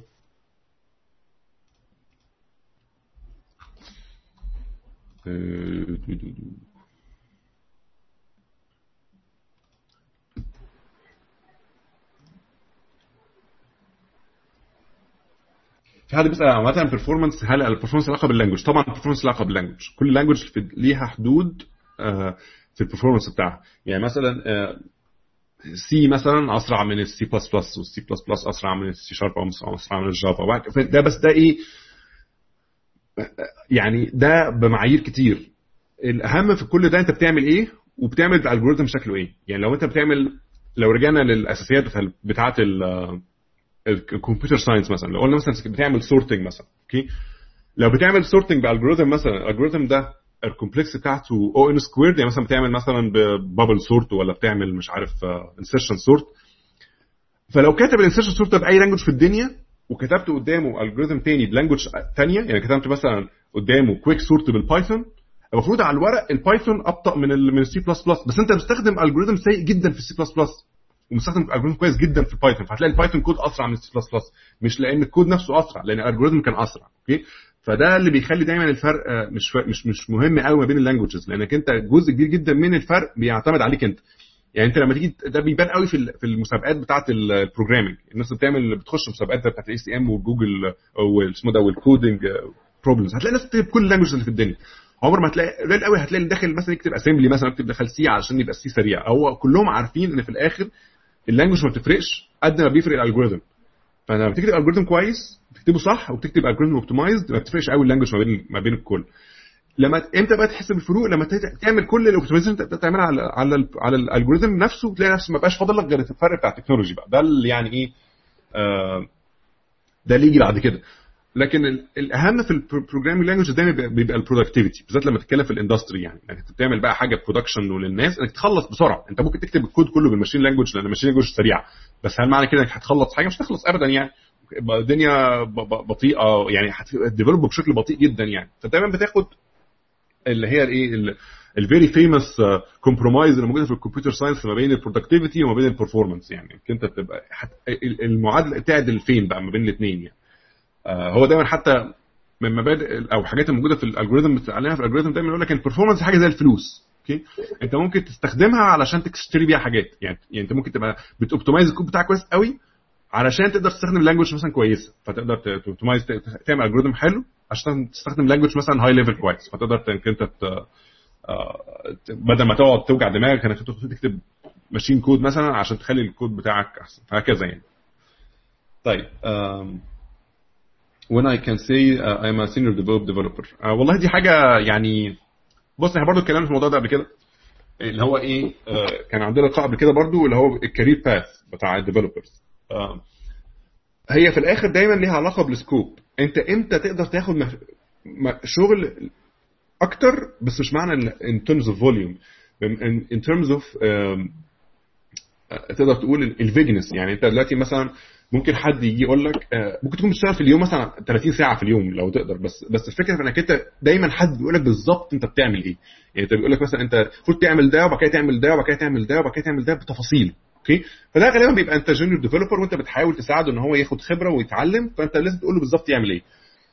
لو لو ابتديت تاخد المشاريع بمبدأ اللي هو نظام إيه آه أنا عايز أعمل حاجة بشكل عام go figure أنت بقى عندك خبرة كافية إنك أنت تاخد decisions شوية إنك أنت تقدر ت figure الأجزاء اللي مش واضحة في في المشروع بتاعك أو في الفكرة بتاعتك فده بيديك بيبقى عندك شوية seniority إنك أنت محتاج تروح تسأل تروح تتعامل مع ناس تانية مش مش قافل على نفسك وقاعد تشتغل. اللي هو في نوع من ال independence إنك تقدر تجرب تقدر تطلع بره يعني مش محتاج حد يبقى مراقبك 24 ساعة عشان تشتغل. أنت تقدر تشغل نفسك وتقدر تخلص شغلك بنفسك يعني. plus طبعا جزء جزء تاني اللي هو ال quality بتاعت الكود بتاعك عاملة إزاي. يعني أنت ممكن تكون عندك كل ال independence اللي في الدنيا بس الكود اللي طالع من تحت إيدك فيه مشاكل كتير. bug rate عالي عندك مشاكل performance عندك مشاكل كتير. بتخلي دايما إنك أنت ما عندكش productivity كويسه يعني أنت ممكن تكون بتخلص الحاجة في شهر بس بتقعد بعدها ثلاث شهور تصلح فيها okay؟ فطبعا دي كلها حاجات بت add up لل seniority level بتاعك. طيب. طيب في حد عنده أسئلة تاني؟ برضه في موضوع ال seniority ده ممكن ترجع لل page اللي إحنا اتكلمنا فيها قبل كده. اللي هو sorry في على على اللقاء اللي إحنا اتكلمنا فيه. قعدنا ساعة ونص بنتكلم في موضوع ال career path يعني. طبعا اتكلمنا في حاجات كتير قوي يعني. هتلاقيها برضه من ضمن الحاجات على اليوتيوب page اليوتيوب page بتاعتنا. لا وفي حاجة ممكن أضيفها في الموضوع ده كمان يا محمد بعد إذنك يعني. آه بالنسبة لموضوع ال seniority levels آه بالذات أنا هتكلم عليها على موضوع السوق المصري. في دايما two tracks أنا بشوف إن هم بيحصلوا. ال track الأولاني اللي هو track موظفين الحكومة. track موظفين الحكومة ده بيبقى معتمد على إيه؟ إن أنت دلوقتي لما بتشتغل في المجال ده لسه في البداية في الأول يعني بتقعد سنة سنتين وبتح... وبالناس حواليك بيحسسوك إن أنت إزاي ما بقتش senior طبعا ال concept ده أصلا غلط. يعني ما فيش حاجة اسمها إن أنا سنتين بقيت senior سنتين بقيت team lead ال concept ده في حد ذاته غلط. بس هو للأسف منتشر في مصر. يعني كتير قوي من الناس تلاقي إن مثلا هو قاعد لحد دلوقتي مثلا ثلاث سنين مثلا وهو شغال junior والراجل بيتقدم بشكل كويس وكل حاجة تبتدي الناس حواليه تقول له أنت لسه junior يا ابني ده أنا دلوقتي بقيت senior كذا أنا دلوقتي رحت المكان الفلاني كذا. أنا نصيحتي ليك ما تمشيش في ال track ده ابدا لأن أنا الناس اللي أنا شفتهم مشيوا في ال track دوت هم فعلا اتقلب بعد كده الموضوع بالنسبة لهم بقى موظف أكتر من إن هو مبدع.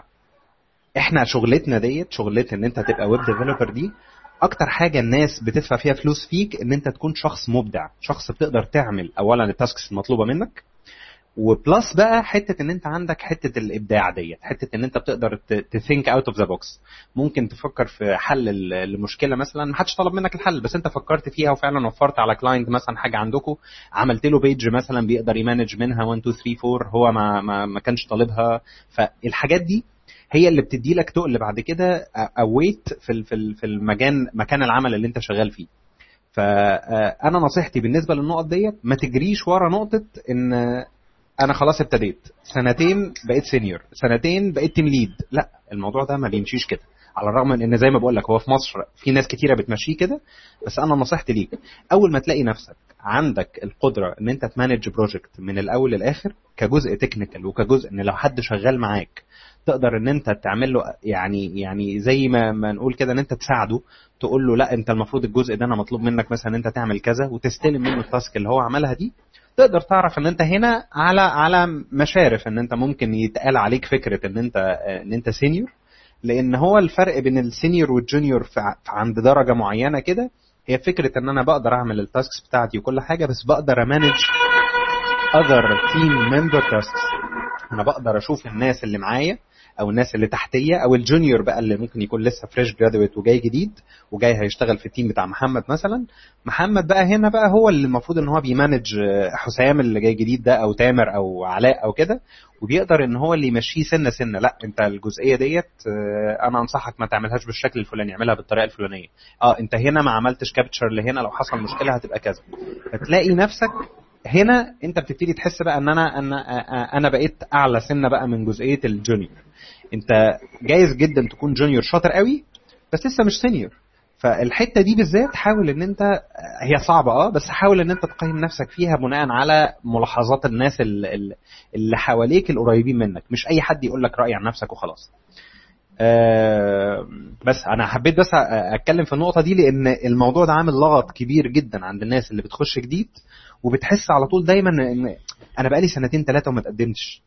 أنا ما خدتش title جديد أنا ما خدتش position اوعى تجري ورا الموضوع ده كده. أنت هتاخد ال position بقدر العلم اللي أنت حصلته في الوقت ده. يعني لو أنت قعدت لمدة سنتين ما بتعملش غير حاجة واحدة. أنا بعمل form وبحط grid وبحط البيجر تحت وخلاص وكده. أنت هتبقى إيه؟ هتبقى senior بقى بتاع بيجر بقى أو senior بتاع ال data grid اللي أنت حطيتها في ال page لكن قدر ال experience اللي انت هتاخدها في السنة أو في السنتين أو even even في, في خمس سنين هي اللي بعد كده بتخليك. إما senior شاطر إما senior لمجرد إن عدى عليا وقت وهتبقى ساعتها مش senior شاطر ومش هتفرح بنفسك على فكرة. لما تقابل ناس تانية ممكن يتقال عليهم seniors بشكل فعلا محترم وتلاقيهم بيتكلموا في level وفي scope أنت بعيد عنه تماما على الرغم إن أنت في الشركة عندك بيقولوا عليك أحسن واحد في الشركة. بس انت مش احسن واحد في ال level اللي المفروض ان انت تبقى موجود فيه دلوقتي. فده ده position أنا ما اتمناش ان اي حد أنا يعز عليا ان أنا اشوفه فيه. بس. تمام. هو في الآخر آه يعني الترقية أو أو ال seniority يعني هي مش function في ال time بس. يعني هي function ال time طبعا حاجة مهمة بس الأهم إن إيه حجم المشاريع اشتغلت فيها وإيه عدد المشاريع اللي هو زي الطيارين ما بيسموه عدد ساعات الطيران بتاعك. يعني أنت ممكن تكون بقالك 10 سنين طيار بس أنت. بس طرت ساعتين في ال 10 سنين دول. فأنت ما تعتبرش طيار خبرتك 10 سنين. هي الفكرة دايما أنت اشتغلت قد إيه واشتغلت شغل شكله عامل إزاي عامل إزاي. ف... فده يعني باختصار يعني. ماشي. إحنا برضو يعني ممكن ترجع للفيديو اللي إحنا اتكلمنا فيه في ال في ال career path آه واتكلمنا فيه عن أكتر من نوع من career paths كمان مش بس ال standard قوي اللي هو ال career ladder ممكن تشتغل انت عايزه. طيب في أي أسئلة تاني ولا تحبوا نقفل على كده زي ما أنتوا عايزين؟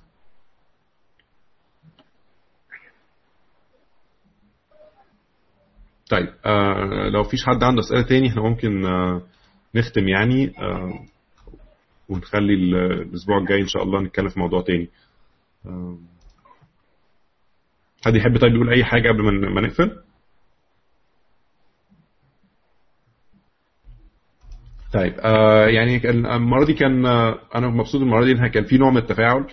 الناس برضو كانت بتسأل آه فده الحمد لله كويس. يعني أنا نفسي برضو والله المرة المرات الجاية الناس تبتدي تتكلم أكتر كمان لأن إحنا نفسي إن إحنا نتعرف على بعض بمستوى الكلام. يعني هي في الآخر مش مش course يعني. هو في الآخر الهدف إن الناس تتكلم وتتعرف على بعض و eventually بتبني relationships ما بينهم وبين بعض وده بيساعد إن هم يبنوا مجتمع يبنوا مجتمع ال technology في مصر يعني.